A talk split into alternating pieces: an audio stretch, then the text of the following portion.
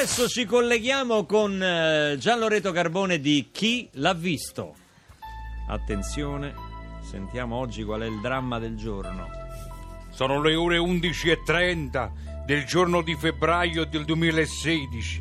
Di un giorno qualsiasi. Quando Santo Malocchio esce dalla sua agenzia di pompe funebri, prima sì. o poi, che si trova a Mille Miglia, un paese che dista novecentottanta miglia da Ventimiglia.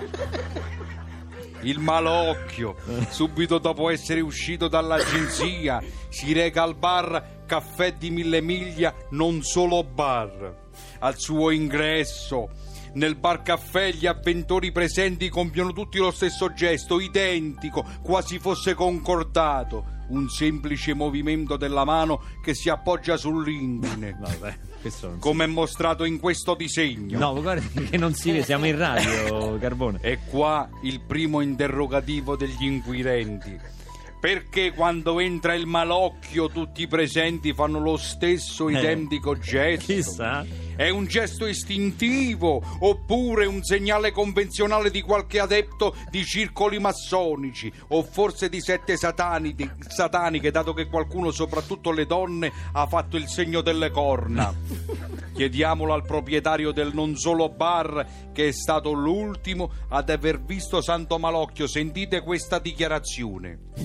È un'usanza del paese, lo faceva mio padre quando incontrava il padre di Santo e prima di lui mio nonno con suo nonno. A sostegno di questa testimonianza c'è il particolare che l'unico a non aver compiuto quel gesto è stato un turista tedesco di passaggio, quindi ignaro delle usanze eh del beh, paese. Certo, non poteva sapere. Sentiamo il maresciallo Felice Fortunato che è a capo delle indagini Felice Fortunato che è a capo delle indagini e che ha interrogato il turista tedesco mettendolo sotto torchio. Sentite questa dichiarazione shock. In realtà non siamo riusciti a interrogarlo perché quella sera stessa, passeggiando per il paese, il turista è stato colpito da un meteorite. E qua il primo interrogativo. Sì. Ma lei coinvolge anche l'interrogativo del pubblico che sono qui a titolo gratuito. Per quale motivo un turista tedesco viene colpito da un meteorite a Mille Miglia? Eh. Forse non lo sapremo mai. No. Quello che sappiamo è che il Malocchio esce dal bar e passa davanti al negozio di manicure e pedicure, non solo manicure, eh, salutando la proprietaria che ricambia agitando un ferro di cavallo.